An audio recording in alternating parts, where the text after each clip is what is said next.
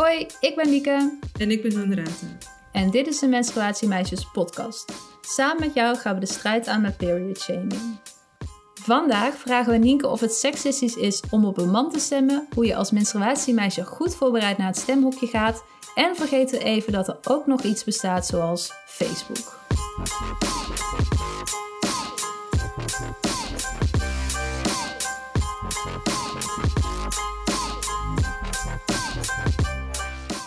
Oh ja, Honorata, weet je nog in het begin dat we het erover hadden van... ja, moet hij echt of nep? Moet hij dan wel of niet aansluiten bij het podcastonderwerp?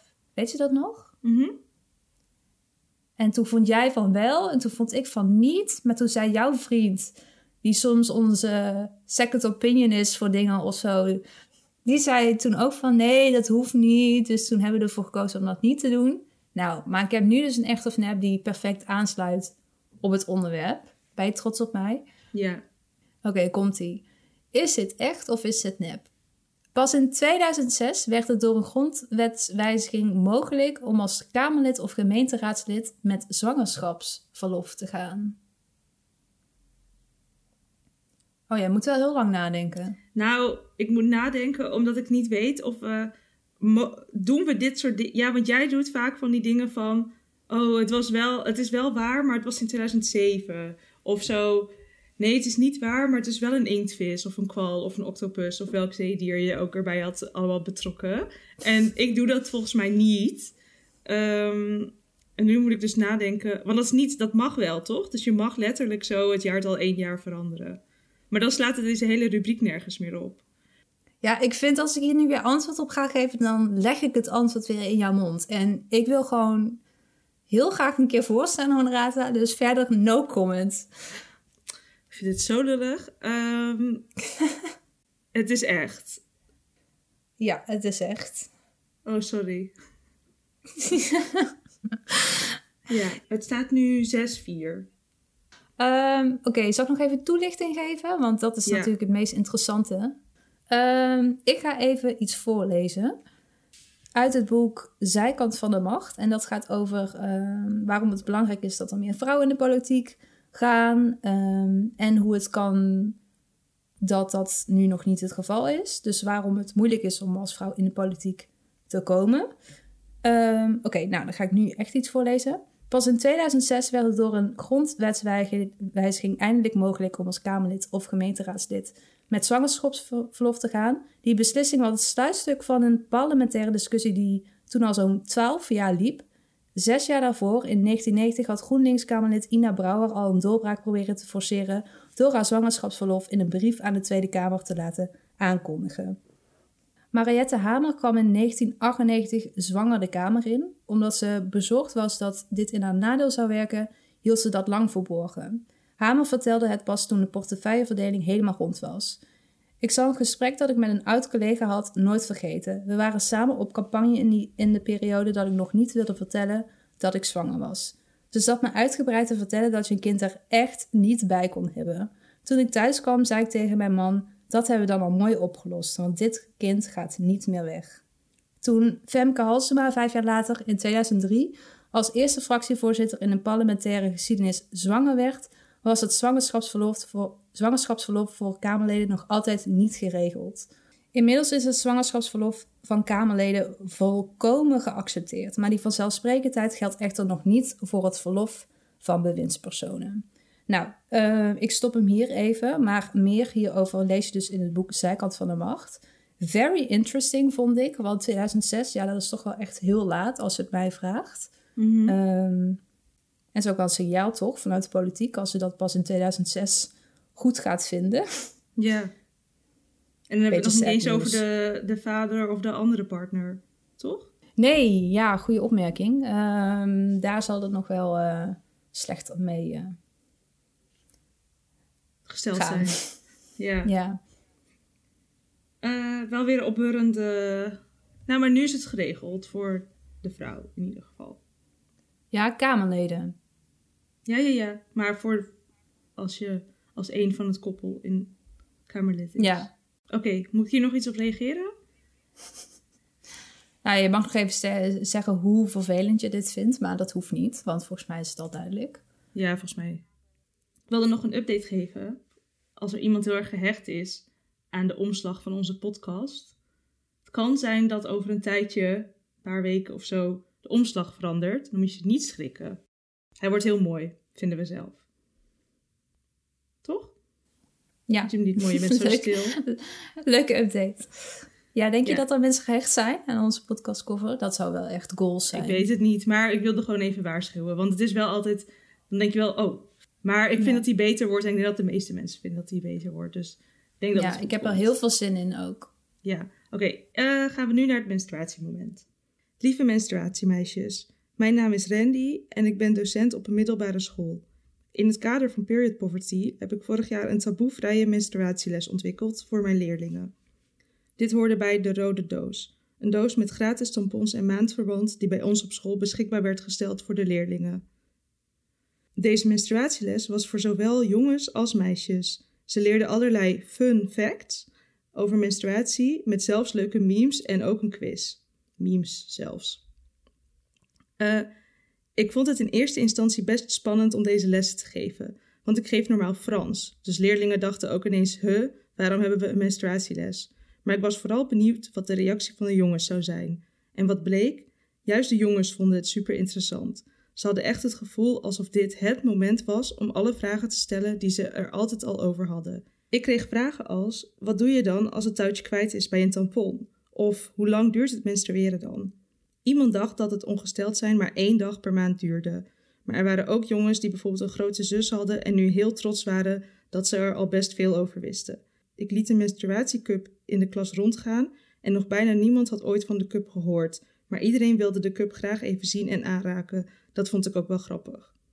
En voor de meiden onderling ontstond er een soort van herkenning. Ze gingen menstruatieklachten met elkaar vergelijken en spraken ineens openlijk over buikkrampen en doorlekken. De jongens luisterden aandachtig met ze mee. Het was echt heel leuk om te aanschouwen. Ik was blij verrast door de reacties van de leerlingen. Ik wilde dit delen naar aanleiding van een eerder menstruatiemoment dat ik voorbij hoorde komen in jullie podcast, waarbij een luisteraar vertelde over haar positieve herinnering aan de aandacht die haar basisschooldocenten besteden aan ongesteld worden. Top dat haar docent voor alle meiden uit haar klas op zo'n toegankelijke manier daar open over vertelde. En het feit dat dit haar jaren later nog als iets positiefs en prettigs is bijgebleven, benadrukt vooral het belang van aandacht voor menstruatie op scholen. Alleen denk ik dat het juist ook heel goed is om jongens ook hierbij te betrekken. Liefst Randy van het Proud to be. Ehm, en ook om even af te sluiten voor alle docenten die denken: ik wil die les ook geven. Dat materiaal staat op proudtobefem.com. En we zetten het ook even op in de show notes op menstruatiemeisjes.nl slash show notes slash 10 profi. Wow, dat deed jij smooth, ja.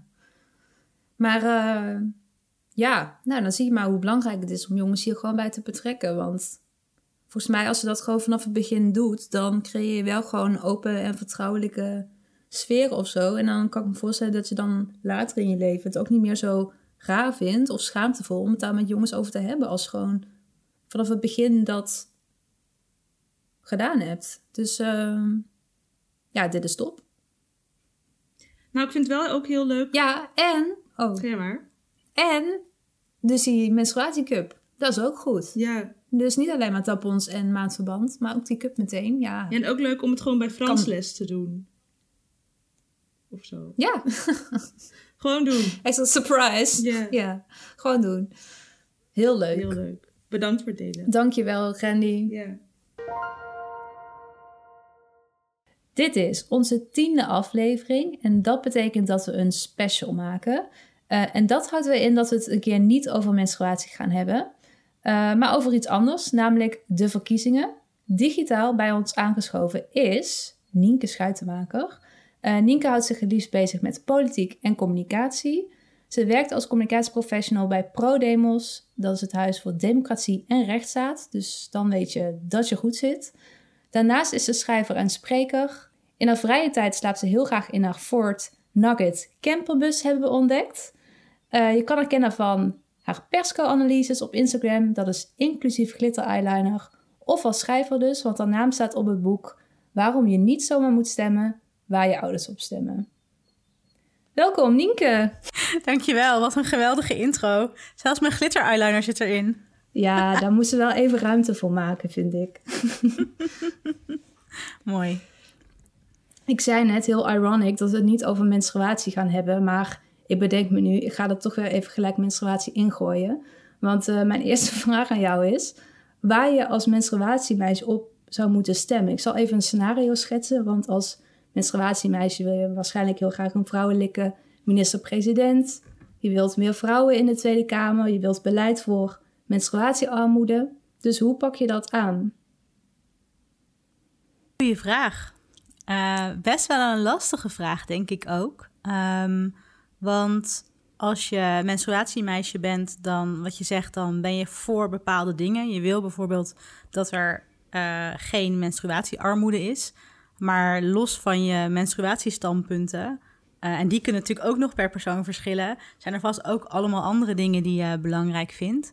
Um, dus ik denk dat als je feministisch wilt stemmen, um, als ik het iets breder trek, zeg maar los van het alleen het menstruatiegedeelte, um, dat er een verschil kan zitten in tussen alleen kijken naar wat jij heel belangrijk vindt voor jezelf, voor de toekomst van Nederland, maar dus ook misschien iets meer uitzoomt naar uh, hoe zou je willen dat de Tweede Kamer eruit ziet.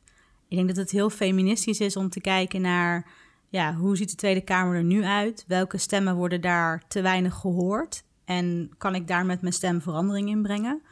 Um, ik, ja, ik ken natuurlijk niet al jullie luisteraars persoonlijk, maar ik kan me heel goed voorstellen dat daar veel mensen onder zitten die uh, het belangrijk vinden dat bijvoorbeeld er meer vrouwen komen in de Tweede Kamer, meer mensen van kleur, meer mensen met een fysieke beperking, mensen uh, met een LGBTQ achtergrond, trans mensen, nominaire mensen, dat er een afspiegeling is van de, van de Nederlandse bevolking, die in ieder geval nu niet in de Tweede Kamer te zien is. Um, dus dat kun je ook meenemen als je zo meteen uh, mag kiezen op wie je, wie je wil gaan stemmen. Um, en ik hoorde jou ook al zeggen, Lieke, dat je misschien graag een, uh, een, een vrouwelijke minister-president zou willen. Kan ik me ook heel goed voorstellen. Het is alleen wel heel lastig om. Um, ik weet dat D66 dat graag zo naar voren schuift van stem op Sigrid Kaag als eerste. Dan wordt zij de eerste vrouwelijke minister-president. Ja. Um, en hoewel ik dat heel tof zou vinden uh, en ik ook heel graag, kijk, een, een vrouwelijke minister-president zou hebben, um, kun je ook afvragen: is Sigrid Kaag dan de minister-president van je dromen? Um, en als dat niet zo is, zijn er natuurlijk nog heel veel andere dingen waar je, waar je rekening mee, uh, mee kunt houden. Ja. Dus ik denk dat dat het eerste is wat ik mensen zou meegeven. Uh, hoe kies je dan? Ja, kies de dingen die voor jou het allerbelangrijkst zijn. En probeer je daar wat meer in te verdiepen. En wat misschien nog wel lastig is, is dat menstruatiearmoede of echt menstruatiegerelateerde thematiek niet expliciet in alle verkiezingsprogramma's staat. Maar dat natuurlijk niet betekent dat partijen daar niet ook iets van vinden. Dus als jij een menstruatiegerelateerd thema hebt dat je belangrijk vindt en je kan het eigenlijk niet uh, terugvinden in partijen die je verder bijvoorbeeld wel interessant vindt, mhm. dan zou ik zeggen: klim in de pen um, en stel ze die vraag gewoon. Want misschien heeft het onderwerp om duizend en één redenen het verkiezingsprogramma niet gehaald. Bijvoorbeeld omdat het verkiezingsprogramma toch uiteindelijk werd samengesteld door een commissie met heel veel, en nou doe ik even generaliserend, witte mannen op leeftijd. Um, die natuurlijk ook hele goede allies kunnen zijn, maar goed, dat snappen jullie vast. Mm. Um, maar vindt die partij daar wel wat van? Zijn er bijvoorbeeld wel vrouwelijke Tweede, Kamer, Tweede Kamerleden kandidaten, uh, kandidaat Tweede Kamerleden, die daar wel iets van vinden? Ja, en, dus um, en, dat kan ook. Ja, want bijvoorbeeld bij Ploemen, daar zagen we dat zij is heel erg luid en vocaal op het gebied van menstruatiearmoede. En ik rekende er echt op dat het dan ook in het uh, partijprogramma zou komen te staan. Maar dat stond er niet. Zou je daar een verklaring voor kunnen verzinnen of gokken? Oh ja, zeker. Ja, zeker wel. Want um, wat goed is om te beseffen is dat de meeste politieke partijen in Nederland leden hebben. Um, en dat zijn dan vaak tienduizenden mensen. Um, en zo'n. Kijk, de Tweede Kamer beslist over ook duizenden onderwerpen. Mhm. En je kan in principe geen verkiezingsprogramma maken waar al die onderwerpen in, in staan.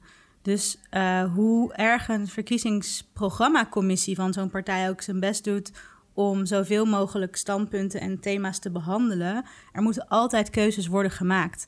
Um, en ja, dan kan het dus zijn dat een thema wat jij wel belangrijk vindt, de uiteindelijke selectie voor het programma niet haalt. Maar dat betekent niet dat partijen er niet over een standpunt over hebben als je ze ernaar vraagt. En um, Lilianne Ploem is bijvoorbeeld vroeger um, ook uh, leiding gegeven bij Mama Cash. Een organisatie die ja. ja. heel veel doet voor vrouwenrechten wereldwijd. Dus voor haar is menstruatiearmoede best wel een, een logisch thema. Iets waar ze zelf ook gewoon nog iets van af weet, omdat ze zich daar vaker mee bezig heeft mhm. gehouden. Maar sowieso is het uh, verkiezingsprogramma niet tot stand gekomen toen zij al lijsttrekker was. Okay. Want zij heeft eigenlijk vrij plotseling Lodewijk Asscher moeten opvolgen toen die zei: uh, Ik stop ermee. Um, dus dat kan een, een verklaring. Dus het kunnen twee verklaringen zijn. Dus enerzijds dus dat het, het proces van zo'n mhm. verkiezingsprogramma maken. En ook het plotselinge uh, feit dat zij dus uh, lijsttrekker moest worden.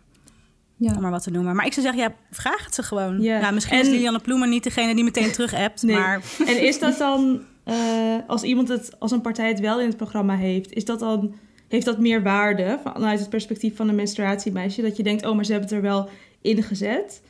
Of is als je iemand vraagt en ze zeggen, oh, we denken er ook aan, is dat evenveel waard? Um, nou, wat er in een verkiezingsprogramma staat, geeft natuurlijk wel aan waar een partij prioriteit aan geeft. Dus um, aan de ene kant zou ik zeggen, ja, het maakt zeker uit of het erin staat. Aan de andere kant weet ik ook wel hoe de politiek soms werkt en dat er dus dingen, ja, als het ware afvallen. Mhm. En moet je ook een beetje waken voor symboolpolitiek. Want soms worden dingen in een verkiezingsprogramma ook gezet omdat ze mensen weten of politieke partijen weten dat het bij bepaalde groepen mensen goed zal scoren. Um, zonder dat, je, dat, er echt, dat jij echt het, ja, de verzekering hebt dat er ook daadwerkelijk iets mee gebeurt. Dus uh, kijk, als jij weet dat er mensen hoog op de lijst staan die een bepaalde achtergrond hebben. Um, om even bij dat voorbeeld van Liliane Ploemen te blijven. Dat is dus iemand voor wie menstruatiearmoede ja, een thema is waar ze iets van snapt. Mhm. Dus ook al staat het dan niet in het programma, kan ik me goed voorstellen dat het voor haar en dus de Partij van de Arbeid um, wel een onderwerp is waar ze iets van vinden en waar ze dus ook beleid op willen maken. En ik, ja, ik weet niet of dat bij elke partij hetzelfde is. Dus ik vind wel dat je kunt zeggen: hey, als het erin staat, dan zegt het iets over de prioriteit. Maar kijk dan ook echt eventjes door. Is dat iets wat ze, waar ze misschien al vaker. Ja, wie hoort daarbij? Voor vrouwenrechten. Ja. ja. Misschien is een uh, goede aanvulling daarop ook. Um, want ik kwam laatst de motiemeter tegen. ik heb het niet voorbereid, dus ik weet even niet of het de officiële naam is. Maar Volkskrant had ook zoiets. En je hebt er nog een los initiatief die hetzelfde doet. Maar ze kijken beide naar wat partijen daadwerkelijk stemmen in de Kamer. Dus waar ze tegen gaan voorstemmen. Dat vond ik wel eigenlijk heel nice. Want ik dat heel... symbool... Uh, ja? Ik ben heel benieuwd wat Nienke erop gaat reageren. Want ik heb laatst een hele motiemeter rage van Nienke gezien in haar stories. Ja? Oh shit, ja, dus... nou die heb ik gemist. Nee, Oké. Nee, leuk. Nee, um, ik, het, ik vind het namelijk allebei waar. Ik vind het heel hmm. goed om terug te kijken naar wat partijen daadwerkelijk hebben gestemd. Uh, en wat jij noemde van de Volkskrant is de stemchecker. Oké, ja. En mijn organisatie ProDemos heeft nog de stemmentrekker.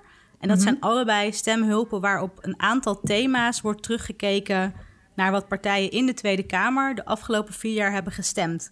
En dan staat er dus ook bij uh, waarom partijen dat hebben gestemd. Dus hebben ze zelf een verklaring gegeven van wij stemden voor of tegen omdat X, Y, Z. Uh, maar dat is natuurlijk al alleen maar een beperkt aantal thema's. Dus misschien zit het thema wat je dan belangrijk vindt er net niet bij. En de motiemeter, die maken van elke stemming, ik zeg elke, volgens mij is het elke stemming in de Tweede Kamer uh, Zo'n heel handig overzichtje waarbij je dan kan zien... gewoon een groen bolletje voor partijen die voor heeft gestemd... bij een motie of bij een wetsvoorstel... en een rood bolletje voor partijen die dat niet hebben gedaan. En mijn rant kwam er, uh, vanda kwam er vandaan dat ik... Ik vind een motiemeter heel goed, want het maakt transparant en inzichtelijk wat partijen stemmen. Wat ik er lastig aan vind, is dat je op basis van zo'n plaatje niet ziet waarom partijen dat hebben gedaan. En sterker nog, je ziet niet um, wat de tekst van de motie was. En mijn favoriete voorbeeld is, misschien, ik hoop dat het niet te lang is, maar mijn favoriete voorbeeld is Rode Sokkendag. Stel nou, ehm, stel nou, er moet een, eh, mensen willen graag een Rode Sokkendag. Elke dinsdag wordt Rode Sokkendag, dan moet heel Nederland rode sokken aan. Stel dat dat het idee is. En je hebt twee moties. En de ene motie is, de minister moet uh, zorgen dat er uh, Rode Sokkendag wordt ingevoerd in Nederland. En motie 2 is, de minister moet 50 miljoen euro uitgeven om ervoor te zorgen dat per 1 juni iedereen in Nederland rode sokken draagt. Dat is nogal een verschil, want je zet er een tijdspad aan en je hangt er geld aan. En terwijl je dus als uh, partij best voor Rode Sokkendag kan zijn, kun je misschien wel tegen motie 2 zijn, omdat je denkt 50 miljoen is wel heel veel geld. Hmm. Of 50 miljoen is veel te weinig. 50 miljoen en bovendien 1 juni, het is al maart, dat gaat nooit lukken. Dus dan kun je alsnog tegen een motie stemmen, terwijl je eigenlijk voor Rode Sokkendag bent. En dat is hetgene wat de motiemeter niet laat zien. Dus ik vind de motiemeter heel cool, maar ik vind het heel rot als mensen uh, de motiemeter, zeg maar die plaatjes gebruiken om tegen andere mensen te zeggen: jij wil stemmen op die partij.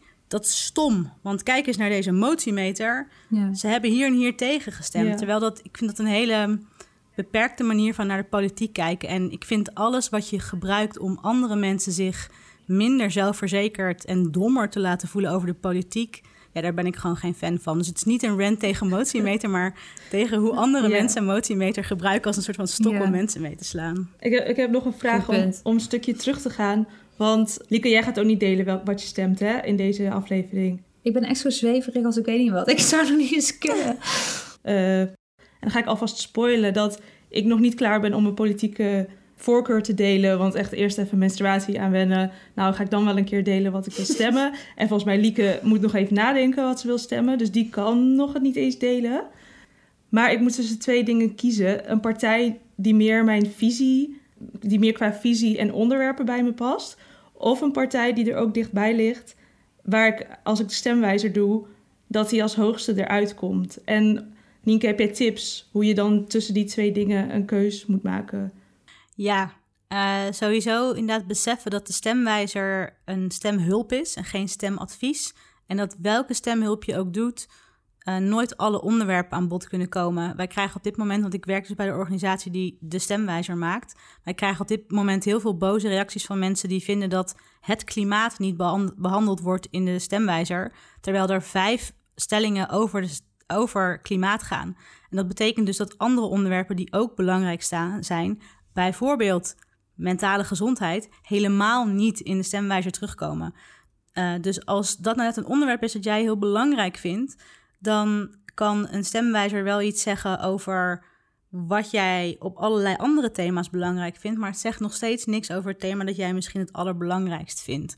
Dus als, de, als er in de stemwijzer uitkomt een partij die op één staat, Ehm, en jij denkt eigenlijk, ik voelde me eigenlijk niet zo aangetrokken tot die partij en nu staat hij op één, sorry wat. Uh, dan zou ik het, je kan vervolgens heel goed vergelijken jouw mening bij elke stelling ten opzichte van die partij. En dan kun je dus wel zien op welke thema's jullie het eens zijn. Ja. En dan denk je misschien, oh ja, we zijn het eens op een thema dat ik eigenlijk helemaal niet zo belangrijk vind. Of juist, oh, ik ben het eigenlijk op een aantal thema's die ik wel belangrijk vind, toch ook met die partij eens hmm, misschien ga ik dan nu eens kijken op hun website of ze me verder aanspreken. Maar als je echt moet kiezen tussen dit is nummer één in de stemwijzer of een partij waar je je heel erg bij thuis voelt, zou ik zeggen, ja, kijk of je dat, dat idee van waarom voel ik me thuis bij die partij nog wat concreter kan maken voor jezelf omdat. Ja, die tweede stond ook op nummer twee. Dus ik denk dat ik dat wel oh, overleef. Ja, uh, ja same Ik stem nooit. Ik heb volgens mij nog nooit gestemd of de partij waar ik meestal op stem staat bij mij nooit op één. Oké, dat is wel leuk. In een stemhulp. Dus uh, spoiler voor... spoiler? Ik weet niet wat een spoiler is, maar zo werkt het bij mij in ieder geval ook gewoon. Ja. Lieke, jij wilde je niet uh, als ter voorbereiding van deze aflevering weten wat je ging stemmen? Wat bedoel je? Als een stemwijzer invullen? Ja. Nou, ik heb dit jaar echt heel veel moeite met deciden, zeg maar. Omdat ik, ik raak steeds meer geïnteresseerd in politiek. Keerzijde daarvan is dat ik ook ineens van alles wat vind. Dus van elk thema. En vier jaar geleden, zeg maar, was ik uh, voor het eerst stemgerechtigd. Uh, voor de Tweede Kamer. Uh, verkiezingen. En toen ja, vond ik gewoon één ding belangrijk. Ja, dan is het gewoon heel easy om een keuze te maken. Ja. En nu denk ik, ja, wonen heb ik ook een mening over. Eh Ben je een huis? Heb ik ook een... Ja, ik wil een huis. Ja. Dus ik heb nu overal een ik. mening over. En och, ik, zie door de bomen het bos gewoon niet meer. Dus eh, ik ben nog heel zweverig wat betreft politiek. Ja. Maar dat was al duidelijk, denk ik. En heb je dan ook nog dat het zo is dat je denkt... oh, maar als ik me daarover uitspreek, dan verwachten mensen ook... dat ik dan vervolgens alles weet over die...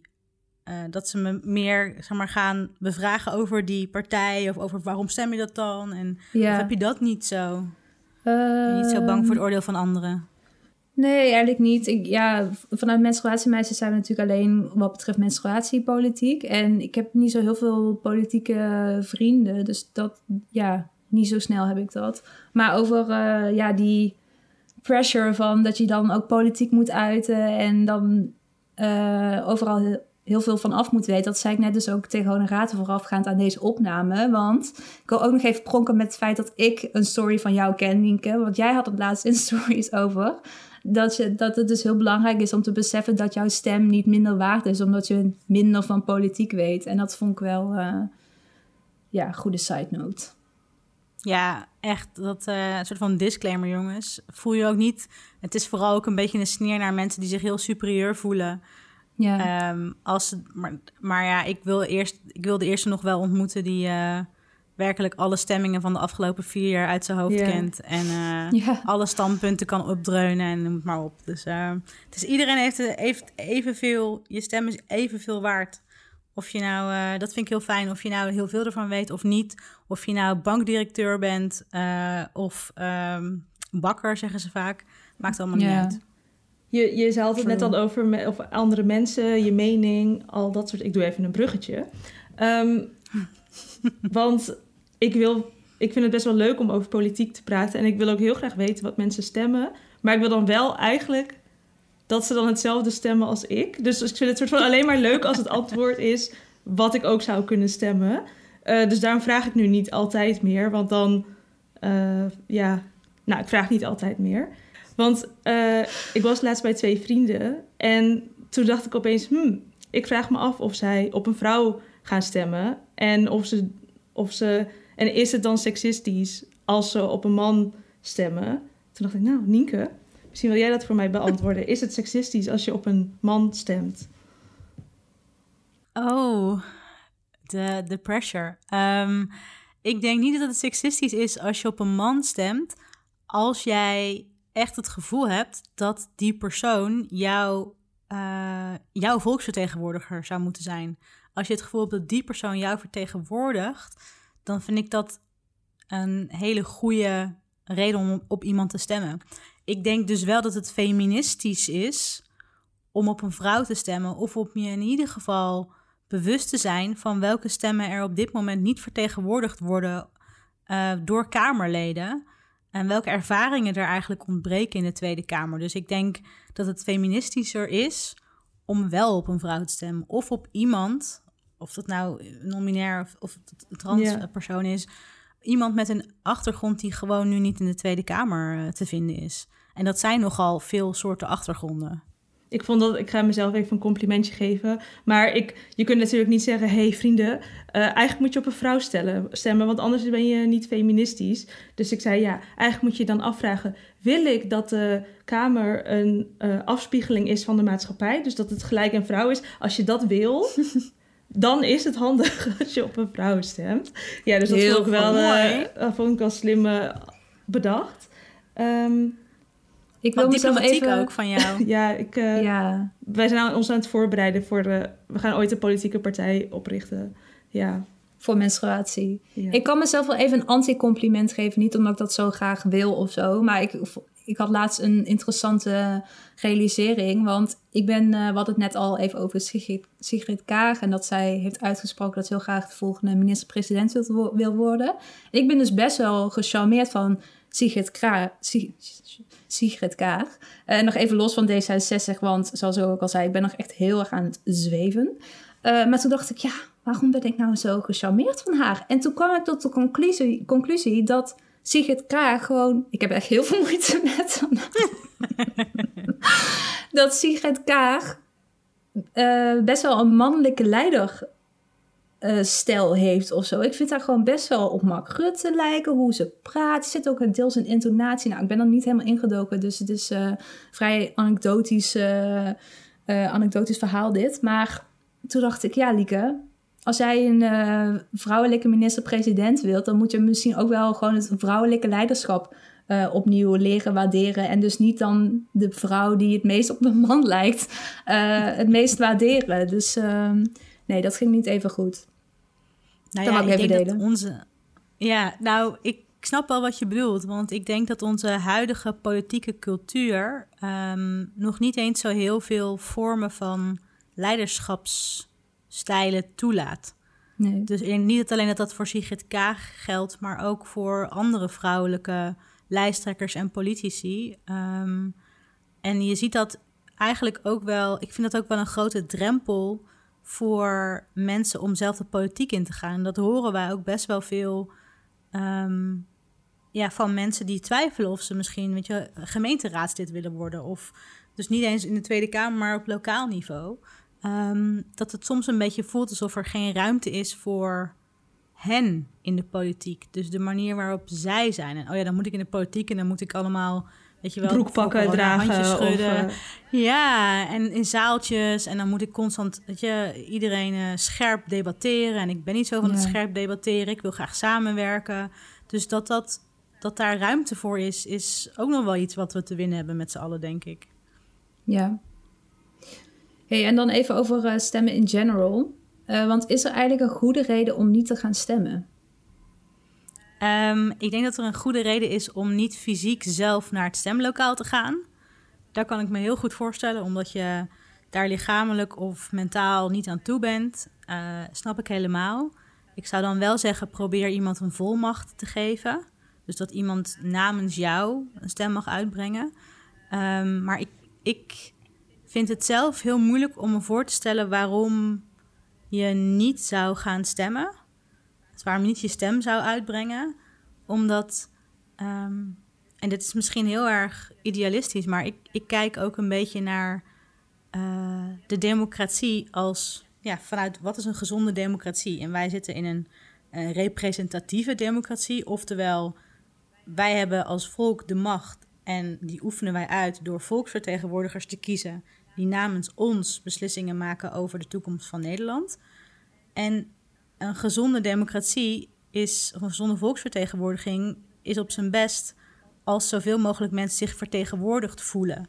Dus vanuit die optiek zou ik het zo, vind ik het gewoon heel erg zonde als je niet gaat stemmen, want dan wordt jouw stem niet gehoord. En de politiek bemoeit zich altijd met jou. Of je dat nou wil of niet. Dus dan kun je je maar beter terug bemoeien op een manier die bij jou past. Um, en dus ook niet denken, politiek, oh ik vind het moeilijk. Of ik, weet je, ik ben er niet goed genoeg in, dus ik ga maar niet stemmen. Um, ja, jouw stem telt. Want jouw point of view telt. Dus ik, ik, is er een goede reden om niet te gaan stemmen? Ja, wat mij betreft dus eigenlijk niet. Maar misschien hebben jullie luisteraars hele goede redenen bedacht. Dus dan mogen ze me altijd even in mijn DM sliden en zeggen... haha, ik heb een goede reden bedacht om niet te gaan stemmen. Yeah. Die wil ik nog wel eens horen. Ik heb wel eens... Volgens mij heb ik één keer niet gestemd... omdat ik, uh, het me niet lukte. Ik had niet genoeg energie. En ik denk dat ik achteraf gewoon met iemand had af moeten spreken... om samen te gaan. Uh, of ook een backup plan te hebben. Want het was gewoon... Ik dacht dat het ging lukken en het lukte niet. Um, dus misschien is dat een tip voor mensen die daar ook mee te maken hebben. Ja. En um, ik vroeg me ook af of je stem verloren kan gaan als je op een nieuwe of een kleinere partij stemt. Oh, ja. Dat je denkt, oh, dat is wel zonde als ze dan geen zetel halen. Ja, wat trouwens supergoed dat je zegt, misschien moet je dan een backup plan hebben. Want ik kan me dat echt voorstellen dat het gewoon niet lukt. Yeah. Dat vind ik, dat is niet een, dat is een soort van omstandigheid. Yeah. Het, voor mij ging het er meer over, vind je, is er een principiële reden dat je niet je stem uit wil brengen? Nee, dat had ik het ook opgevat hoor. Ja. Oh ja, gelukkig. Um, kan je stem verloren gaan um, als een partij, als de partij waar jij gestemd op, op hebt, sorry, als de partij waar jij op hebt gestemd niet in de Tweede Kamer komt, ja, dan is jouw stem in die zin verloren dat jouw stem niet resulteert in vertegenwoordiging zoals jij die wil zien in de Tweede Kamer. Dus dat klopt. Uh, ik krijg die vraag relatief veel op dit moment in mijn DM. Um, en dat zijn, het gaat dan vooral, in ieder geval de mensen die dat tegen mij zeggen, zijn vooral mensen die twijfelen of ze op nieuwe partijen als Bijeen of Volt moeten stemmen. Um, of dat ze dan misschien niet beter op een partij kunnen stemmen die wat verder weg van ze ligt, maar die al in de Tweede Kamer zit. Dus meer kans heeft om ook ja, zetels te krijgen, omdat ze bekender zijn. Um, ik snap die overweging heel goed, maar aan de andere kant, als jij echt gelooft dat dat de partij is die het beste bij jou past, of die volksvertegenwoordigers zouden er volgens jou moeten zijn, ja, dan zou ik toch het, dat de zaakjes risico nemen. Want als iedereen denkt, ja, het lukt ze vast toch niet, ja, dan komen ze er sowieso niet. Dus hoe, hoe sneu het ook is, want de vorige keer heeft Bijeen ook meegedaan um, met de Tweede Kamerverkiezingen. En toen is het ze niet gelukt om een zetel te bemachtigen. Um, maar het was wel, het heeft ze vervolgens wel op de kaart gezet. En ze hebben toen wel doorgepakt met de gemeenteraadsverkiezingen in Amsterdam.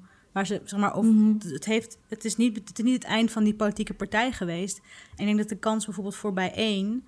en eigenlijk ook wel voor Volt nu veel groter is dan de vorige keer. Dus je stem kan niet verloren gaan als je stemt op een partij die het uiteindelijk niet redt. Ik zou zeggen, ja, ga ervoor als het, als het bij je past. Ik wil nog wel één mythe de wereld uit helpen als we het toch hebben over je stem verloren laten gaan. Ik hoor zo vaak dat mensen zeggen: als ik nou blanco ga stemmen, dan gaat mijn stem naar de grootste partij. En blanco stemmen is dat je dus wel naar het stembureau gaat en zo'n stembiljet krijgt, maar dat je dan geen enkel hokje rood kleurt. Dat je stembiljet dus blanco die bak in gaat. En dat jouw stem dan uiteindelijk naar de grootste partij zou gaan. En dat is echt een, een mythe. Ehm, hij gaat nooit ergens anders heen dan waar jij hem naartoe stuurt. Dus als je democratie wel belangrijk vindt, maar je kan echt geen keuze maken, dan kun je dus blanco gaan stemmen. En dan wordt jouw stem wel meegerekend bij de opkomst. Dus zoveel mensen kwamen er stemmen. Uh, maar hij gaat dus niet naar een partij. Nooit. Nooit. Ik vind, ik vind het belangrijk, mensen. het is ook wel ja, goed om te weten. Wel een specifieke keuze, toch? Als je denkt, oh ja, ik wil gewoon op de grootste partij stemmen. Ja, ik... Nee, ja, het is, dat, blanco stemmen is vaak, wordt vaak gebruikt als een proteststem. Zo van, ik vind democratie heel belangrijk, maar ik vind alle partijen mm. ruk. Dat is een beetje de korte versie ervan. Um, en dan, dat is hoe mensen vaak blanco gaan stemmen. Maar je hoeft dan dus niet bang te zijn. De mensen die daadwerkelijk blanco stemmen, weten vaak wel dat hun stem dus nergens anders terechtkomt. Yeah. Uh, maar het zijn vaak mensen die gewoon niet weten wat blanco stemmen eigenlijk is. Ja. Uh, hoe kan ik jou samenvatten, Nienke? Jij zei, wat, hoe zeg je dat de hele tijd? Stem op. Ja, de persoon waarvan jij echt vindt, die moet de Tweede Kamer in. Ja, dus en dan zou ik wel mijn vrienden challengen van zoek even een vrouw. Dat als je niet op die man stemt, op welke vrouw zou je dan stemmen? Of persoon van kleur of alles in de intersectionaliteit. Uh, en dan dat je dan echt kijkt, is het een goede reden dat ik dan alsnog op die man stem. Want ik denk wel dat het makkelijker is dat je sneller identificeert misschien met een man die op jou lijkt uh, dan met een vrouw. Dus ik denk dat daar nog wel misschien een stap tussen zit van ja. Verken dat even bij jezelf. Ja, ik denk dat het voor iedereen een goed iets is. Um, je, wij schrijven in het boek ook, zeg maar, je, je kunt stemmen voor alleen jezelf, maar ook voor hoe jij Nederland voor je ziet en wat jij, ja, hoe jij vindt dat de politiek eruit moet zien. Um, bijvoorbeeld, ik heb de vorige keer bij de Tweede Kamerverkiezingen heb ik op Lilianne Ploemen gestemd. Uh, die was toen geen lijsttrekker. Maar zij is uiteindelijk wel met voorkeurstemmen in de Tweede Kamer gekomen. En daar was ik toen heel trots op. Um, hmm. Even heel blij mee gewoon. Want ik vind het. Je hebt haar gescout. Ja, ja. Zij is, ze was daarvoor al vier jaar minister geweest. Dus op zich dat niet. Maar ik vind het heel, heel cool dat, het, dat Stem op een Vrouw gewoon. Ik vind Stem op een Vrouw een heel slim initiatief ook. En ik vind het dan tof om te zien dat het dus ook werkt. Uh, maar dat betekent wel, nu is zij lijsttrekker. Ja, ik, ik ga niet op Lilianne Ploemen stemmen. Hoewel ik mijn respect voor haar niet is verminderd. Mm Ik vind haar nog steeds een top, een heel goede politica. Maar ik vind wel dat er meer, persoonlijk, het is voor mij persoonlijk hè. Ik vind dat er meer vrouwen van kleur in de Tweede Kamer moeten. Dus ik ben op zoek naar een vrouw van kleur om op te stemmen. Ja. Dus, en dat, is, ja, dat, dat, dat heeft niet zozeer te maken met mijn persoonlijke uh, vertegenwoordigingsdrang. Maar ik vind wel dat de Tweede Kamer er diverser uit moet zien. Ja, dat ben ik helemaal met je eens. Uh, Nienke, jij weet ook heel veel over communicatie. Dus uh, ja, nu hebben we een paar communicatievragen. We zijn zelf ook... Uh, is dat het moment om dit te zeggen, Honorata? Ik weet het niet. Hebben we helemaal niet over gelegd. Wil je nou, delen dat we hebben ook een communicatieachtergrond hebben? Ja, dat wilde okay. ik delen. Maar bij deze heb jij dat dan gedaan. Uh, Manienke, jij weet ook heel veel over communicatie. Um, wat ik me laatst had af te vragen is hoe je als nieuwe partij nu de Kamer binnenkomt. Want best wel, in best wel veel stemwijzers, maar ook in uh, media wordt ze gewoon niet meegenomen als partij die nu niet zit, ja. zeg maar. Dus hoe, uh, hoe pakken partijen dat ja, aan? Ja, dat klopt. En dat vind ik dus ook wel interessant om te zien dat... Um, we hadden het net over Bijeen en Volt als nieuwe partijen. Maar zij zijn dus eigenlijk niet echt helemaal nieuw. Want beide partijen hebben bij hun vorige verkiezingen al meegedaan aan een verkiezing. Dus voor Volt was dat de Europese parlementsverkiezingen.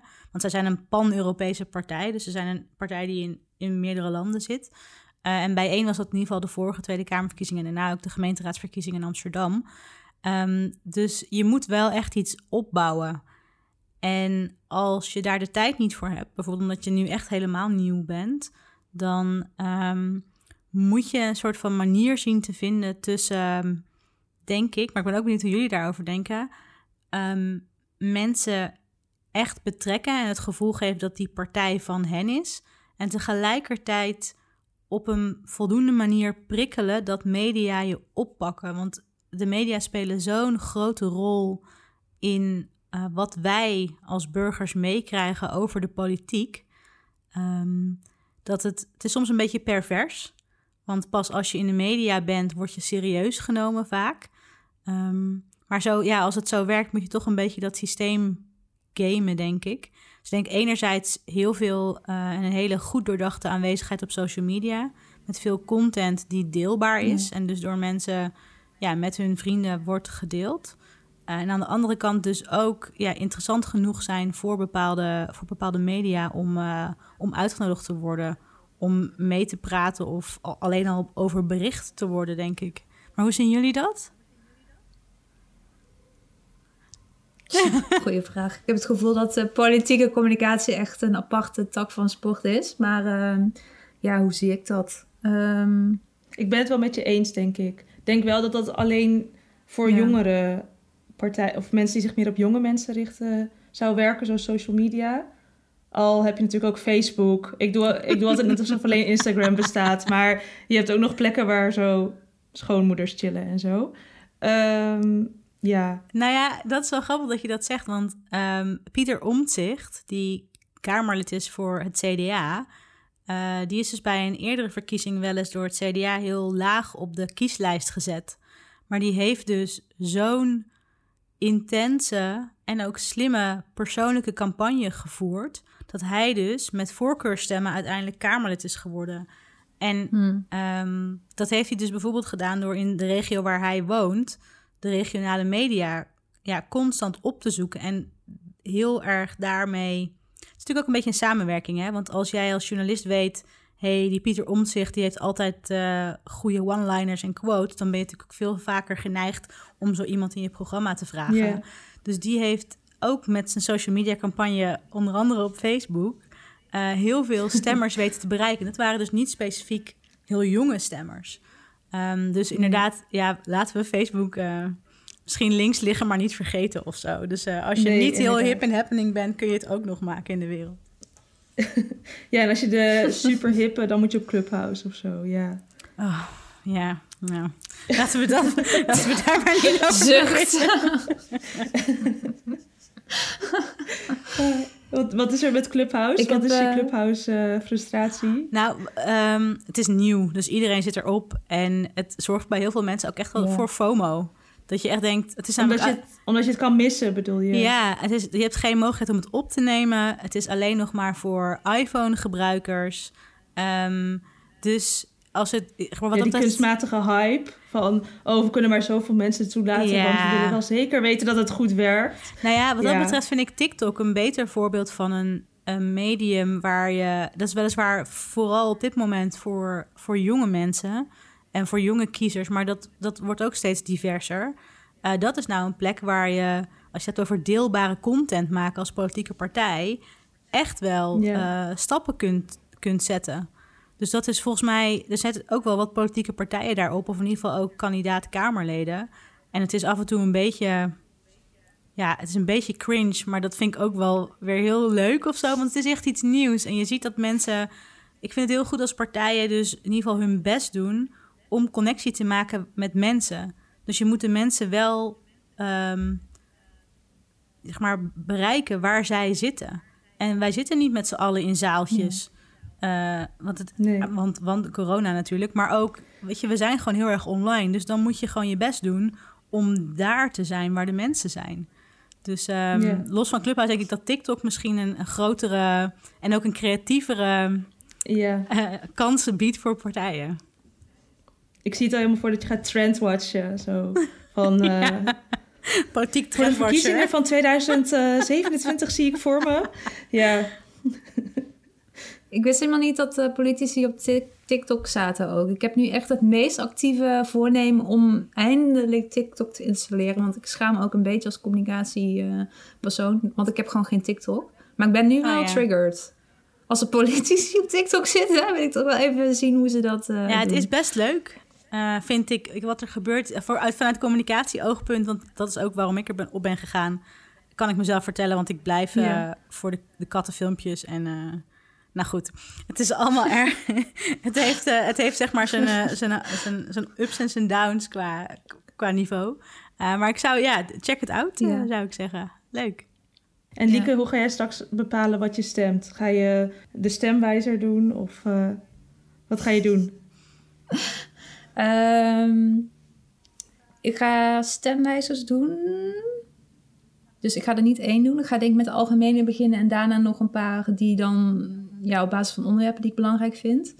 Uh, ik weet het eigenlijk nog niet. Ik ga even kijken wat er uitkomt. En op basis daarvan ga ik bepalen wat mijn volgende stap is. Maar het is niet dat ik uh, nog niet weet of ik PVV of uh, Partij voor de Dieren moet stemmen, zeg maar. Dus ik zit wel in een bepaalde hoek.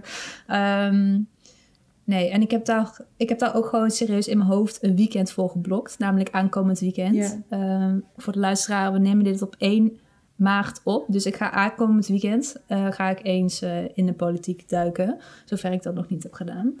Maar uh, ja, ik heb gewoon bijna zin in. Want dat heb ik dus nog nooit echt zo... eh, ik ben er niet eens zo voor gaan zitten, zeg maar. Nice. Ik was een bruggetje aan het bouwen. Maar ik ben vergeten het bruggetje voor jouw speech, zeg maar, te bouwen. Ik dacht, jij stelt mij gewoon een hele spontane vraag. En dan ga ja, ik gewoon heel spontaan antwoord We gaan nu naar het volgende stuk, het laatste stukje over tips en stemhulp. Uh, hoe raak je niet overweldigd bij het bepalen van je stem? Ik ben niet overweldigd, maar misschien wordt Lieke nog wel overweldigd. Ik ben een beetje overweldigd. Ik ook wel een beetje hoor, moet ik zeggen.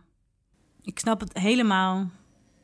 Ik heb wel de bewuste keuze gemaakt om een soort. Ik heb nu een soort voorselectie, wat ik denk te gaan stemmen. En ik ga dan kort van tevoren nog één keer even alles checken wat er gaande is. En dan ga ik waarschijnlijk het was gewoon stemmen wat ik al besloten had. Maar dat ik dus niet elke dag van de week kan veranderen van op wie ik ga stemmen. Want dat vind ik veel te vermoeiend om dat wekenlang bij te gaan houden. Dus ik heb een soort van vaste momenten waar ik ga kijken. Oh ja, wat slim. Ja, want dat over die overweldigendheid, dat vind ik zo, zo herkenbaar. Dat, we hebben er ook niet, ja, het is een beetje een plug, maar we hebben in ons boek ook echt bewust een soort van tips opgenomen van hoe raak je niet overweldigd. Van, en, en wees ook, beperk jezelf. Het is oké om je jezelf te beperken. Want ik, uh, ja, en dan moet je ook nog al die debatten kijken. Ja, sorry mensen. Ik, misschien ben ik een heel slechte politieke, politieke junkie nu, maar mijn hemel. Ja, ik, uh, ik had dan nu de, de afgelopen dagen was dat debat van RTL. En dan heb ik de koppen gelezen en dan dacht ik... Nou, volgens mij hoef ik die niet te kijken. Dat was mijn conclusie. Heb jij hem wel gekeken of ga je hem nog kijken? Ik um, moet nog even... Ik heb wat clipjes gezien. Um, en ik ben nog een beetje aan het twijfelen of ik hem helemaal ga terugkijken. Want ik heb ook wel het gevoel alsof ik uh, weet wat er uh, gespeeld heeft. Ik heb, uh, er is een, een samenwerking. mijn organisatie, ProDemos, organiseert een samenwerking met HP De Tijd. waarin ze elke keer een aantal zeg maar, wetenschappers en politicologen en journalisten de nabeschouwing laten doen. En dat is dan dus niet in een format waar iedereen, zeg maar, ja, weet je, wie de scherpste analyse heeft, die wint of zo. Um, en daar zitten een aantal mensen in dat panel die ik heel verstandige dingen vind zeggen vaak. Dus ik denk dat ik eerst dat ga kijken, dus de nabeschouwing uh, van, uh, van ProDemos Stemwijzer en HP De Tijd. Dat ik dan ga bepalen of ik ook nog alle politici wil horen. Want ja, ik word ook altijd een beetje ongemakkelijk van dat soort debatten. Ik weet niet hoe dat bij jullie is, maar ik denk oh, ook dat ingestudeerde oh, of zo. Ja. Ja, ik zit ook altijd als ik aan het kijken ben, zit ik gewoon te wachten totdat ik iemand zo actief gewoon ze, zie denken van... dit is het moment om mijn one-liner erin te gooien. En hier komt hij, weet je wel? Die ervaring Ja, en dat ze dan ook weer allemaal vertellen... ik sprak laatst boer X, mevrouw Z, uh, mijn broertje, Jesse Klavers hele familie. Ze hebben zo'n adresboek ah. met allemaal mensen die ze nodig hebben voor elk thema om even menselijk te maken. Ja, de student. als er nog iemand over menstruatie nodig hebben, dan bieden wij ons aan. Ik sprak laatst een menstruatiemeisjes. Ik sprak laatst Lieke. nice. Ja. Um, en straks, Nienke, na de verkiezingen, uh, want nu kun je stemmen maar wat moeten we in die vier jaar daartussen doen? Ah, uh, ja, poeh, wat moet je dan met je leven? Om nog vooral, ik, ik zal de vraag even afmaken. Wat moet je doen? Nou, heel veel. Maar wat moet je doen om verandering teweeg te brengen in de politiek? Buiten de verkiezingen om. Ja, um, nou ja, volgend jaar zijn er alweer verkiezingen, namelijk de gemeenteraadsverkiezingen in 2022. Dus um, je kunt ook denken, hey, ik wil graag lokaal iets veranderen. Um, Bijvoorbeeld menstruatiearmoede moet in mijn gemeente sowieso worden uitgebannen. Dus alle scholen in onze gemeente moeten nou ja, bijvoorbeeld menstruatieproducten gaan aanbrengen, uh, gaan aanbieden aan alle leerlingen. Ik ga me daarvoor inzetten. Um, je kunt je blijven focussen op de onderwerpen die jij belangrijk vindt, als je dat wil. Als je denkt, ik wil nog steeds dingen veranderen. Um, straks zijn die mensen dus in functie. Dan zijn die volksvertegenwoordigers, op dat moment worden ze echt betaald om ons te vertegenwoordigen. Dus dat is fijn, want dan hebben ze ook allemaal een, uh, als we het hebben over de Tweede Kamer, een e-mailadres waar je ze op bij de Tweede Kamer, waar je ze op kunt mailen. Uh, dat zou ik dus ook vooral doen. Uh, want de komende periode wordt een beetje rommelig. Hè? We hebben dan straks gekozen voor de Tweede Kamer. Dan zijn de stemmen geteld. En dan moeten partijen er zelf gaan uitkomen welke partijen samen willen gaan werken. En dan een meerderheid hebben uh, van de zetels in de Tweede Kamer ja. om te kunnen gaan regeren. Dan weet je dus wie er regeringspartijen zijn, wie de ministers worden en wie niet. Dus dan weet je ook een beetje hoe de verhoudingen zijn uh, en welke richting het land de komende jaren opgaat. Dus op basis daarvan kun je ook nog zelf bepalen, oh, dan ga ik me daarvoor inzetten, want dat wordt nu vergeten. Of nou, daar weet ik dat er mensen in de Tweede Kamer zitten die daar iets mee willen. Um, dus ik zou vooral kijken of er Tweede Kamerleden zijn die je wil blijven volgen. En misschien af en toe eens wil bestoken met je goede ideeën of je constructieve kritiek. Ik ben nooit zo'n groot voorstander van uh, tirades in de mail, want dan word je toch vaak iets minder snel serieus genomen. Um, en kijk ook wat er buiten de politiek misschien nodig is om verandering teweeg te brengen op de punten die jij belangrijk vindt.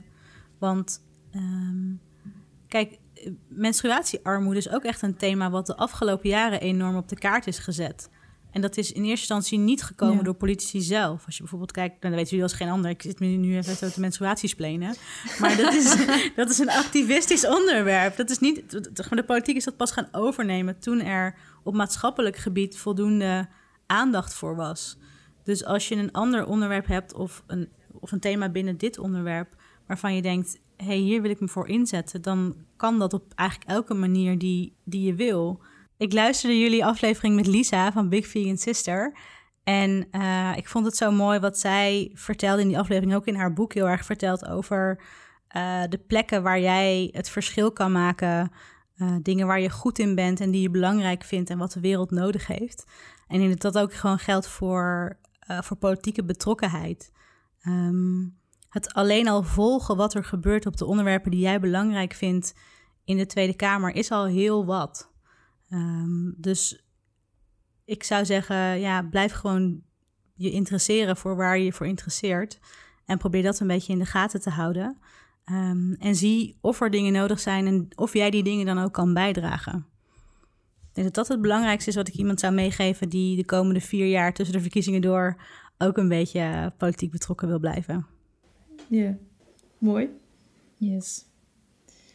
En dan sluiten we elke aflevering met een gast altijd af met een try this at home.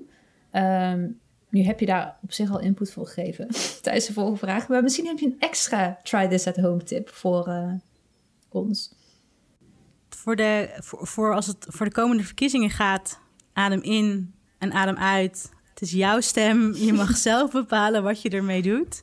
Um, dus dat zou ik zeg maar mee willen geven van maak je er ook niet maak je er druk over omdat je het belangrijk vindt en omdat jij ja, je stem mag en kunt laten horen, uh, maar laat je niks aanpraten door andere mensen.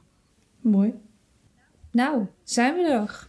Ga jij nu. Uh, ik ga wel minder uh, paniekerig naar het stemhokje. Vooral door de realisatie van. Ja, je hoeft geen politiek pro te zijn om een goede stem uit te kunnen brengen. Dat is gewoon onzin natuurlijk. Absoluut. Het is wel fijn. Het is een soort persoonlijke stemhulp. Dat bij de volgende verkiezingen dan gaan we gewoon uh, weer vragen of Nieke met ons wilt chillen. ja. Gewoon maar, met z'n allen ademen. En, uh, ja, inderdaad. Ja, nee, dus ik voel me heel goed voorbereid. En uh, heel erg bedankt. Ja, dankjewel. Graag gedaan. Dan gaan we nu naar de Gouden Cup. Maar dat zeg ik altijd. Ik ga even iets anders zeggen. Dan is het nu weer tijd voor de Gouden Cup. Um, onze echt of nep was al geheel in het teken van het onderwerp van deze aflevering. En Honorata, jij hebt nu ook iets gevonden wat bij politiek past. Dus ja, nu is al heel, alles helemaal in stijl. Ik ben heel professioneel vandaag. Ja, ja, want afgelopen week heeft de Tweede Kamer ingestemd om anticonceptie op te nemen in het basispakket. En dat hebben we echt aan een heleboel mensen te danken. Zoals Artje Kuiken, die de motie heeft ingediend. Maar ook aan bureau Clara Wigman en de Goede Zaak, die de Nederlandse staat had gedagvaard over dit onderwerp. Um, dus daar gaat de Gouden Cup heen. Hebben we nu tien Gouden Cups uitgereikt, omdat het tien afleveringen? Of ik ben helemaal de tel kwijt. Nee, maar dat lijkt dus zo. Omdat, maar we hadden ook een aflevering nul. Maar daar hebben we dus niet Nee, dat maar nul tellen we de hele tijd al niet mee. Dus zeg maar, we zeggen ook dat we tien afleveringen hebben als de tiende live is. Omdat we anders deed het zo, we hebben er tien, maar het gaat maar tot negen, snap je? Ja. Um, want normaal doe je ook bij nul niet een nummer ervoor. Maar we hebben volgens mij wel gewoon een nummer ervoor gedaan. Uh, was onze keuze. Oké, gaan we hem afsluiten? Ja. Maar waarom vroeg je eigenlijk hoeveel cups we al hadden uitgereikt? Ja, omdat ik dacht, hebben we er nou elf of tien? Ah, tien gouden cups. Maar wat maakt het uit of het er tien of elf zijn? I don't know, vond ik ook een mijlpaal. tien goede dingen op het gebied van menstruatie. Ja, nou, dat heb je ook. Oké, okay, is nee, snap, oké, okay, dat snap ik het. Goed. Uh, bij Liek is het glas altijd half vol. De cup is half vol. Ah, ik ben nu echt in zo'n jolige uh. gezegden en spreekwoorden bij. Oké, gaan we afsluiten? Ja, ik, uh, misschien moeten we hier iets aan toevoegen aan onze afsluiting. Want we hebben Nienke niet gevraagd waar we haar kunnen volgen. Ja, net jammer. Dan dachten we dat we beoefend waren met gasten, gasten maar dat valt dan toch tegen. Dus Nienke Schuitmaker volg je via Nienke Schuit. Ga jij bedanken voor het luisteren of ga ik bedanken? Bedankt voor het luisteren. In de volgende aflevering gaan we het hebben over seizoenen. Want daar hebben we het wel eens over. Dan zeggen we opeens: het is lente, het is zomer. En denk je echt misschien, nee, dat is het helemaal niet. Uh, dus dat gaan we uiteindelijk een keer over hebben. Je kunt ons volgen op Instagram en Spotify, menstruatiemeisjes. Um, en dan mis je niks. Doei! Doei! Was het spontaan genoeg? Ja hoor.